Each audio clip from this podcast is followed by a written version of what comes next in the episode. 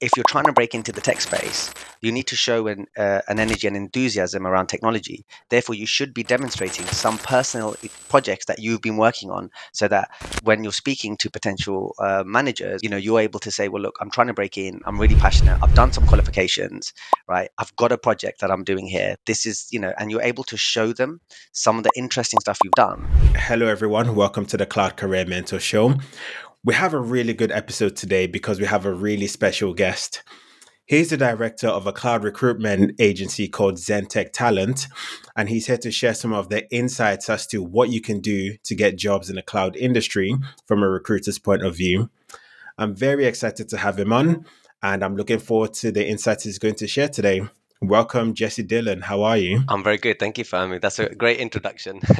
uh, I'm, I'm doing really well, thanks. No, that's great. Um, yeah, I'd, I'd like you, just for the listeners, just to introduce yourself. What does your recruitment company do? And just, just shed some light into that. Sure. So just echoing what you said, you know, I work with businesses who are looking for infrastructure staff. You know, experience takes me back fourteen years when there wasn't cloud and it was kind of on-prem. And then obviously we've shifted now from, from on-prem and, and virtual machines into, into the cloud. So businesses ultimately who are looking for infrastructure staff, which obviously then fits the cloud space, A W S, Azure, some G C P. And um, yeah, that's what, that's what we do. Are you interested in getting your first cloud job? If you answered yes, then I have a free guide just for you. This free guide walks you through a proven step-by-step process to help you get that first cloud job. It walks you through the three simple steps you can take today to make yourself highly employable. The link is in the description below, so make sure you download it now if you're interested. All right, let's get back to the show. Awesome. So let's let's dive into it. Uh, you know, you, you must interview or talk to a lot of candidates who are breaking into the cloud. What mistakes do you think uh, either junior cloud engineers or just most cloud engineers make in their job search? That's a great question. I think it comes down to a mindset. I think people in this cloud space are sometimes can be misguided, doing, uh, you know, obviously get, kind of getting qualifications and then expecting to go into a role as a cloud engineer. Um, I think, you know, the the reality is an entrance into cloud tends to be in a first line support capacity. From my experience, cloud engineers, junior cloud engineers, from the people that I've placed, tend to have a couple of years of experience. They've been doing perhaps some support work, and then they're shifting into that cloud space. So I think it's a mindset of understanding uh, cloud engineers, you, you know, doing qualifications off the cuff doesn't necessarily mean you're going to go straight into a cloud engineer role. Uh, ultimately, what you're what you will be doing is, you know, you want to get your foot in the door from a support perspective, get your head around that. And then opportunities will come to get into that cloud space. No, I think that's great, because one of the questions I get asked a lot is, you know, where are all the entry-level cloud roles? And I kind of tell people that the cloud industry, almost by default, by definition, is mid-level, because you're dealing with a lot of infrastructure, you're dealing with things that are critical to the business. And if you if you mess up, it could be quite serious. But even apart from that, you need to have knowledge of multiple disciplines like networking, security, not to mention like the cloud itself. So I like what you're saying, where it's like, look, you just need to get some technical experience, some support experience, and that gives you a bit of an advantage. Yeah. When cloud, you know, when we tr- transitioned to cloud and there wasn't much cloud experience in the marketplace, what we were looking for from an entry perspective were Windows systems administrators that had PowerShell experience specifically. You know, PowerShell was a, a key thing, and it's still a key thing now, you know, kind of um, having those languages where you're able to to use for automation. But that, that used to be the entrance level for, for cloud engineers.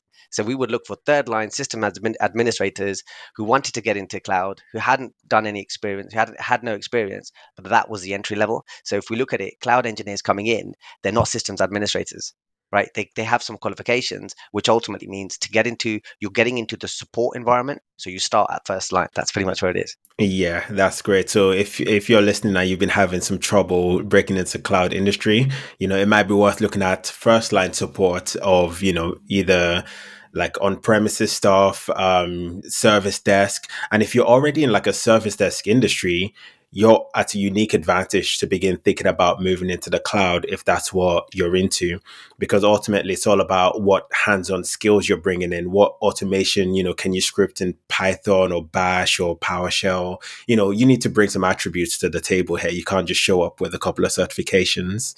Absolutely. And I did some research, and I'm sure your um, listeners will do as well. If you type in junior cloud engineer online, you know, you what I found was not very much, uh, to be frank.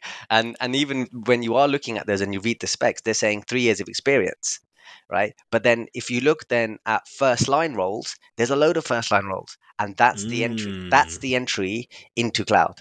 And I think sometimes it's misguided. If if people just understood that from the beginning, then they perhaps save a lot of time, because they wouldn't necessarily be searching cloud roles. They'll be saying, okay, great, I've got some cloud certifications. Now I need to get a first line role. That is really good insight. So if so I guess we should think of cloud like a long-term game where, you know, if you've been searching for six months, a year, you know, you haven't gotten anything, it might be worth reframing that and looking at, okay, what are some first line roles I could get into, you know, get my foot in the door and then build up to, to that. Absolutely. And then the other thing is, once you're into an organization, the chances are they're going to be using the cloud, and then you'll have an opportunity to build those relationships internally. Um, let your Uh, you know, let your seniors know that you're you're targeting this cloud space, and they they will perhaps look at your trajectory and say, right, okay, we can work with you over the next couple of years to get you into that space. This is really good insight. Yeah, this is really good insight, because I don't think we, we, we've heard this anywhere else before. So, no, thanks for sharing that. Do you have any other mistakes you see junior cloud engineers make, maybe even in like the job application process or or anything else around that? Not necessarily mistakes, but I'd say what one, the, the key thing is when we're looking at support is uh, if we put the tech experience to the side for a moment, you know, the softer skills of customer service mm. is really important. Um, and the, you know, confidence to, to to get on the phone, and ultimately also be client facing, because uh, from a first line support perspective or a support perspective generally, you're interacting with with customers. You have to have the softer skills of being able to articulate yourself, you know, articulate yourself clearly, um, have phone mannerisms, uh, be able to deal with difficult customers. You know, so actually, it's really important to know that it's not just about your tech skills. It's also about your softer skills and how that comes across, which is probably more important, because tech tech skills you could be taught, but customer services, you kind of have to have a, a little bit of flair, and you've got to be able to, you know, kind of get across really well and, and deal with difficult customers a lot of the time that are annoyed, frustrated because something's gone wrong. And, you know, so it's kind of understanding that as well as the tech yes. spec. I think that's, again, another valid point. And I, I really want people to take a note of that, because from my experience, a lot of my background before I got into like the tech, uh, tech space was in sort of retail and customer service. And I realized that that the training I received in these customer service roles really translated well in my cloud role, in terms of, you know, how do you communicate with a customer when something goes wrong? Because a lot of the time, if you're in cloud support, they're reaching out to you because something's gone wrong. um, people don't really reach out when everything is going really well. So how do you communicate then? And also DevOps and cloud, again, by definition, it's you're always working with other people and other teams. It might not be customers. It might be the developers. It might be the project manager. It might be um someone else. So you're always communicating with people, and your ability to communicate is so important, because that's the difference between, you know, being someone that people want to work with and being ineffective. And even staying on that communication piece as well, it really helps in your interviewing, because a big part of what employers are looking for, from what I've noticed, is do you fit, fit in well with the team? And that, that comes across in your soft skills. You know, how do you communicate in the interview? Are you smiling? Are you able to talk about yourself and your experiences really well? So I think that communication piece is, like you say, Jesse, even probably even more important. That, I mean, you need the technical skills, but that communication is what actually takes you to the next level. Absolutely. And then the other thing I'd say um, where I think uh, people can can help themselves is just doing some projects at home. So we know that Um, scripting is really important, um, you know, PowerShell scripting, or whether it's YAML or Bash or, or Python, you know, there's, there's, um, I always push people back to uh, the Raspberry Pi and say, look, mm. you know, if you're, if you're trying to break into the tech space, you need to show an, uh, an energy and enthusiasm around technology. Therefore, you should be demonstrating some personal projects that you've been working on, so that when you're speaking to potential uh, managers or, or hiring, you know, hiring managers, you know, you're able to say, well, look, I'm trying to break in. I'm really passionate. I've done some qualifications. Right, I've got a project that I'm doing here. This is, you know, and you're able to show them some of the interesting stuff you've done. But if, but if I would, if I would focus on anything, I would be saying focus in on the the, the kind of the scripting side of things, because that's what's gonna mm. that's what's gonna make you stand out. Um, because we're we're going into a place where obviously efficiencies and automation is really important. Um, and if you're able to demonstrate that you, you've got a, a good command of, you know, PowerShell, for example, PowerShell scripting, that's going to make you stand out. So it's just basic things like that. And I, I speak to a lot of people that will say, yeah, you know, I'm going to do it. But when I follow up, or if I'm speaking to people, they kind of like, well, I haven't got around to it yet. Yes. And I, again, not surprisingly, I wholeheartedly agree, especially if you don't have any real world experience. It's all about the projects. And I like your idea of the Raspberry Pi, because I actually had a Raspberry Pi when I was starting out. I think they're like thirty dollars or something, really cheap. You know, you can S S H on, create web servers, do projects. And also for those interested, I created a YouTube video called nine High Quality A W S Projects You Can Do. And that walks you through, like, from what I've seen in the industry, some of the most common things cloud engineers do. So for example, setting up auto-scaling for E C two, working with Terraform, you know, doing projects with Python, uh, Git, C I C D. So check that out if you want some ideas of some projects you can do in your spare time, because the reality is employers want someone who can come in and help fix their problems. And you need to be able to demonstrate that you've done something like that before, or at least show that you have the initiative to learn things on your own, and you, you can talk about projects you've done, because a big part of that communication is your enthusiasm as well. It's because if you can talk enthusiastically about this Raspberry Pi project you did, or this, you know, auto-scaling project you did, they will be able to see that, because every cloud engineer was a beginner once. And so we know how to spot the people who are really passionate about it. And, you know, if you don't have any projects, then you can't really talk about anything in the interviews, which puts you at a disadvantage. I was going to say, the other thing is this, is if, if perhaps you're looking to break into the field and you've done some qualifications and it's in this cloud space and you've got a bit of time, maybe you might want to start having a look at something around the developer space, because actually also getting breaking into technology, uh, you know, there's two routes. You've got the infrastructure, you've got development. And I think development, you know, there's a massive need for developers coming through, and software uh, businesses will look for uh, junior developers who actually might not have uh, much experience, but the entry level is probably slightly higher in terms of pay. And also what they're going to be looking for is people that have projects. So if you can demonstrate, again, you know, if you wanted to break into tech and maybe you're struggling from an infrastructure or from a cloud point of view, then, hey, you, you know, the other option is the development space. You can become a developer. Uh, and, and actually, that's a really solid skill set too, because like we know now, it's, you know, infrastructure and DevOps development are coming together in this DevOps space. Yeah, so it's all I think, scripting. You know, exactly. So I think it's really important to kind of understand it's tough to break into technology, but you have to give yourself the best chance, and don't give mm. you, you know, don't maybe look at only one direction. Try and open it up to say, okay, well, I'd like to get into infrastructure, which means it's going to be a first line support role. Or at the same time, I'm also training in order to perhaps become a developer. And these are the languages that I'm working with. And that skill set there, if you're speaking to businesses, they'll be like, well, great, this guy's really interested to get in. We could potentially have him on the first line. We could potentially have him as a, a junior developer. Um, but even with that skill set, you might go in and then ultimately you can utilize it in the future, right? Because the I most think... important thing is just that foot in the door. Just however yeah. you can get it is that. And that's, it's just so funny when you're speaking, it's just like, um, flagging up things in my head as well, because I remember when I was first breaking into the industry, I was applying for, because I, I learned Python as well, um, just in just in my general learning. I was applying for like software developer roles, cloud roles, just Linux administrator, just whatever. Like I was just applying because I'm like, okay, I have these set of skills. And like you were saying, how can you just get a foot in the door? Because once you're in, then you can then, you learn how the industry works and you navigate. And I think this is actually a point for any software developers listening as well, is that your skills are very valuable in the cloud space. And I think a lot of the best, you know, solutions architects or cloud engineers I've seen, they actually came from a software background, because with almost everyone I've spoken to, especially people who are looking to break into the cloud industry, they always ask me, oh, do I need to learn programming? I'm like, yes, yes, yes you do. Yes, absolutely. Yes, you do. Yeah. Um, and that's usually the hardest part. So I think if you just I, I accept that you need to learn that, then that that'll definitely put you put you in, in right stead. And yeah, if you're from a software background, there's a career for you in the cloud as well. If you're interested, if you want to learn more sort of systems design and, and how how all of that works, Absolutely. that that works.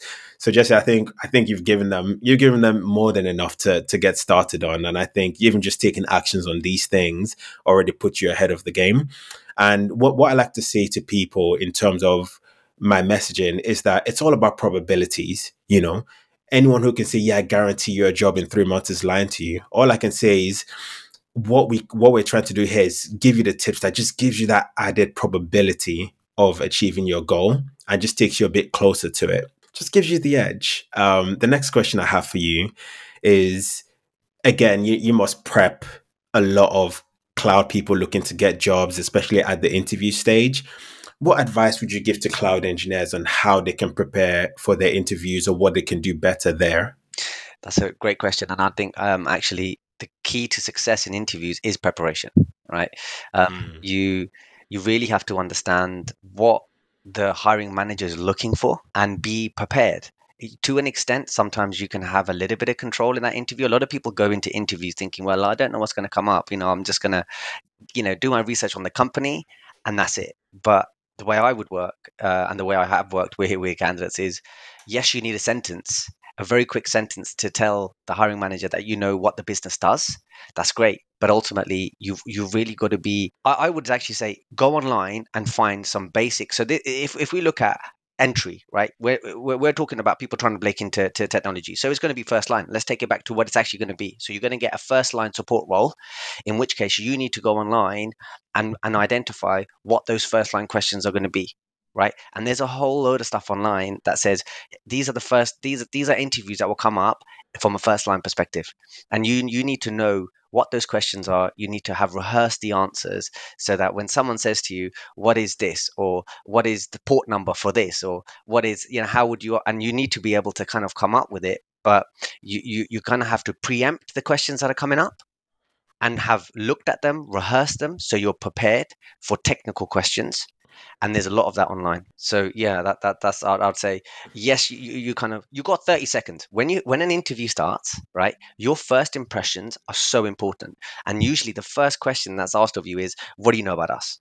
Right? So you have to be able to articulately with, within thirty seconds be able to say, "This is what I know about your company." You know, are you happy with my understanding uh, of what the company does? Right. And then it goes into the tech space. And from that tech space, you kind of you're already prepared because you've gone through fifty questions. Right. And you you you got your qualifications. You kind of, you, you know, you, you're understanding technology. But those questions, the answers to those questions are so important. You have to know them and you have to rehearse it. Yeah. And in fact, I, I'll take a step back. I think you're assuming that a lot of people research the company. I think you'd be surprised by how few people actually research the company that they're going to work for. And, you know, I've, I've, I've helped prep a lot of people for interviews. And I'd say there's two main aspects. There's, you know, the technical stuff, like, okay, you know, w- what port number is this, all of that. But also where I see a lot of people fall down is also the non-technical question. Something as simple as, oh, tell me a bit about yourself. You know, a lot of people fall down there or, or, you know, why would you like to work for us? A lot of people fall down there, and it goes in line with what you were saying is that A, you need to prepare as much as possible, but also you need to have structured answers. So you need to do research as to, like you're saying, what the company does. And, you know, also how do you talk about that? You know, it's like, oh, I see you do A, B, and C, and I'm really passionate about A, B, and C, and I want to use my skills to contribute to that. Or, you know, answering based on a job description. So if, if you see they're asking for certain things in a job description, use those in your answers, you know, as opposed to just talking generally. So how do you tailor you could have sort of general answers, but how do you tailor it to that specific industry or sorry, that specific company or that specific role? And I think that's that's a bit of an art that a lot of people aren't even aware of. Absolutely. And also I'd, I'd go further and say, look, let, let's split the interview up in three parts. You have the beginning, which is the introduction. You're right. What do you know about us? And also tell me a little bit about yourself. That answer needs to be rehearsed. It's like a presentation. You don't just go and deliver a presentation. You write it, you rehearse it, you show someone your presentation, you deliver it a few times, and then you go ahead and deliver a presentation. And that's exactly the same as an interview. So in the first instance, if we break the interview up in three parts, the first bit is, what do you know about us? Tell me a little bit about you. That needs to be, that's your hook. So you need to be able to be demonstrating in that, what do you know, well, you know, tell me about you. You need to talk about your projects, your passion in this sector, and your qualifications that you're bringing to the table. Right. And it needs to be rehearsed. You need to have kind of, and you only want to be talking for maybe a minute maximum, because you're not going to get, you know, if you're talking for too long, people are not, people are going to stop listening. So you kind of have to have a short, sharp, to the point. This is a little bit about me, and that's your hook in.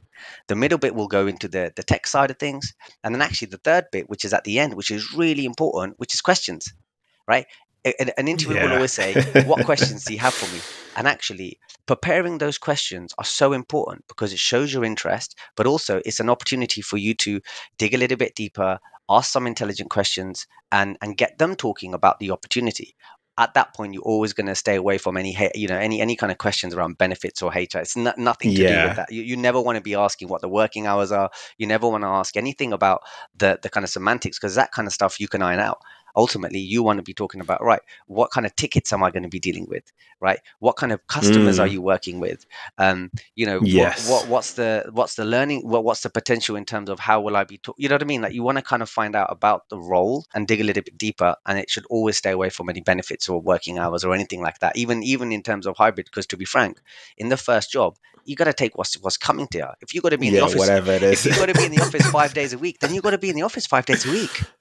Yeah. All right. If you've yeah, got no, to work really, nights, you've got to work nights. Oh, anything that gets you, you got to work nights. You got to just get in. I'll be, yeah, again, you're, you're bringing up so much stuff that I've forgotten. My first job in technology at all was in, at, like, it was in a support role for a video conferencing thing. And it was literally night shift, ten p m to eight a m I did that for three months because yeah, you, you just have to take what you got to take, right? And you sort of work your way up from there. And I would argue, go and find night shift roles, because the chances are mm. so many people don't want to do night shifts, but you have to be the person that's able to put it in and say, actually, you know what? I'm willing to do night shifts because I just want an in. I just want an yeah. opportunity in. So you might have to cut your cut your teeth for twelve months in a night shift role, but ultimately, yeah. everyone's batting it away. That's your opportunity in. So you got to find that's the roles. Opportunity. Who, you know, you know, for example, people are, you know, want to work from home. It's like, look, if I need to be in the office for five days a week, I'll do it. You kind of got to do yeah. what's necessary in the first instance just to get yourself in the door. Yeah, I mean, I have a post coming out on LinkedIn soon where I'm talking about how, you know, remote work is the enemy of cloud beginners, because if you're applying for jobs like in your area, you're only competing with people who can get to that location.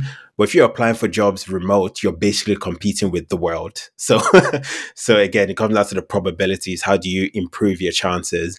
And I really like to go back a bit to what you said about sort of the three stages in the interview. So the intro, which is about you and the company, then the technical meat of it, and then the questions at the end. And a framework I teach in my program for those looking to, you know, interview is to think of your answers in bullet points. So you have your two or three bullet points you're going to talk about. So for example, tell me a bit about yourself. Bullet point one, this is why I got into cloud. Bullet point two, uh, these are my qualifications and projects. And bullet point three, like, you know, I'm really excited to see how I can add my skills to your company. And by having bullet points, it helps you keep to keep your answers succinct and on point.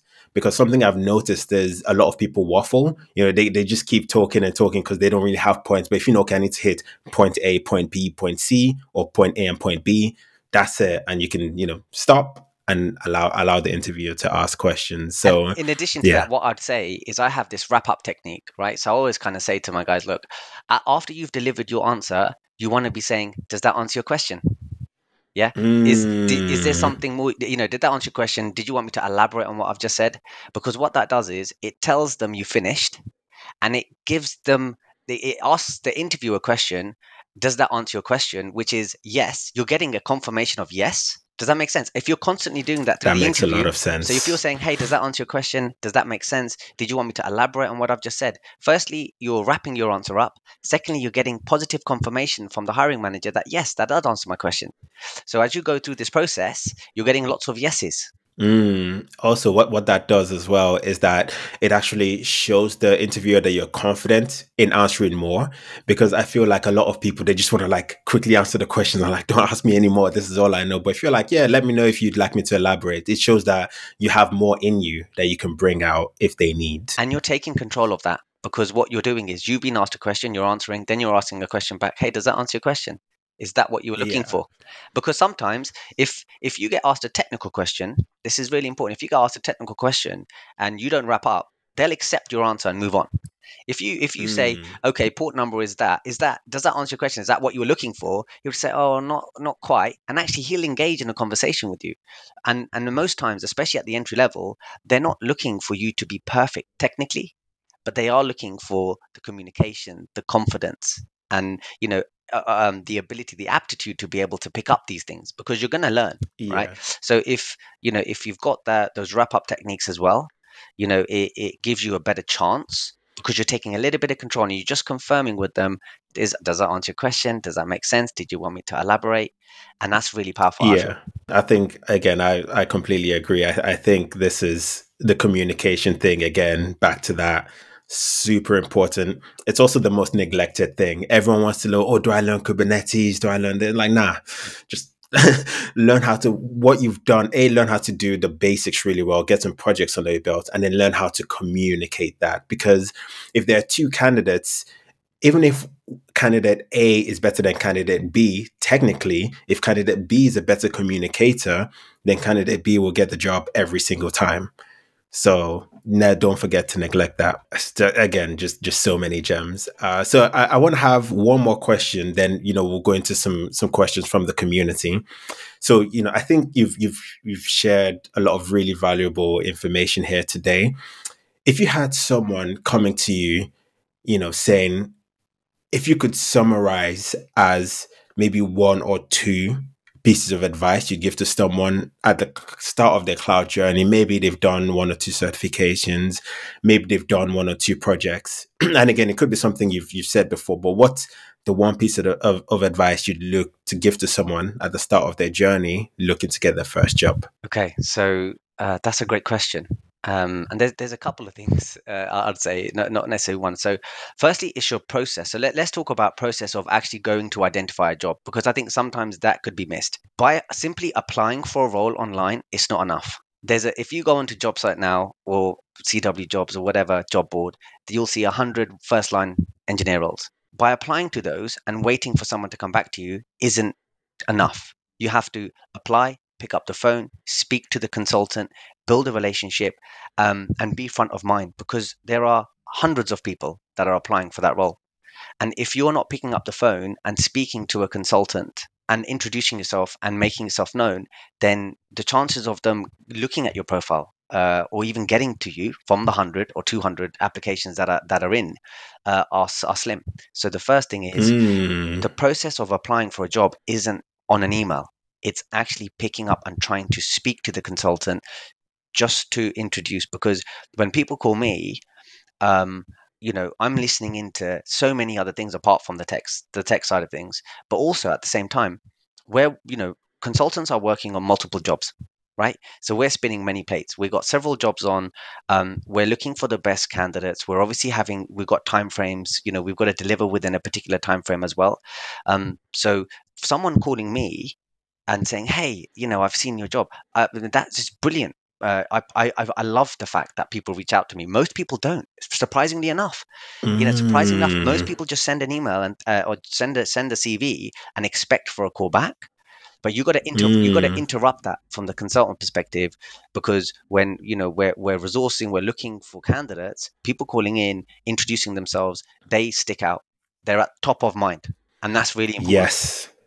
I think, and and this is one of the the valuable insights I, I, I'm happy you're able to share, because, you know, as candidates or people in the cloud industry, we don't actually know what the workflow is for the recruiter or the consultant. You know, all we know is I'm sending a job and that's it.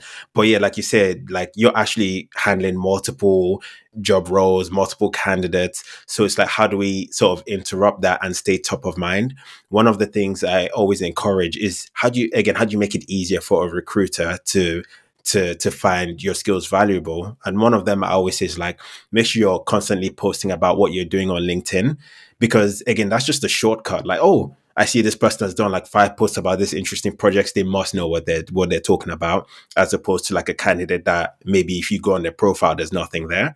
But also I really like what you say about like, yeah, just, just call in the recruiter, um, because yeah, now you're top of mind. And I think that's such an important one, because that's not something any of us would have thought of really. Um, in fact, one of the candidates in the program who like recently just got a job, like a month before he got the job, he was saying that, well, I'm getting all these calls from recruiters and I don't know if they're just like farming my C V or anything. And I'm like, don't worry about that. Just talk to them. Like, it doesn't matter if there's, you know, like potentially a fake job. I mean, I don't even know anything about that. But I think the fact that you're even having conversations, it means you're top of mind. It means your, your C V or resume is looking good. You know, that's, that's always positive. But I like that proactive approach of, yeah, just, just apply and then give them a call. So yeah, I think that's a really good insight actually. Yeah.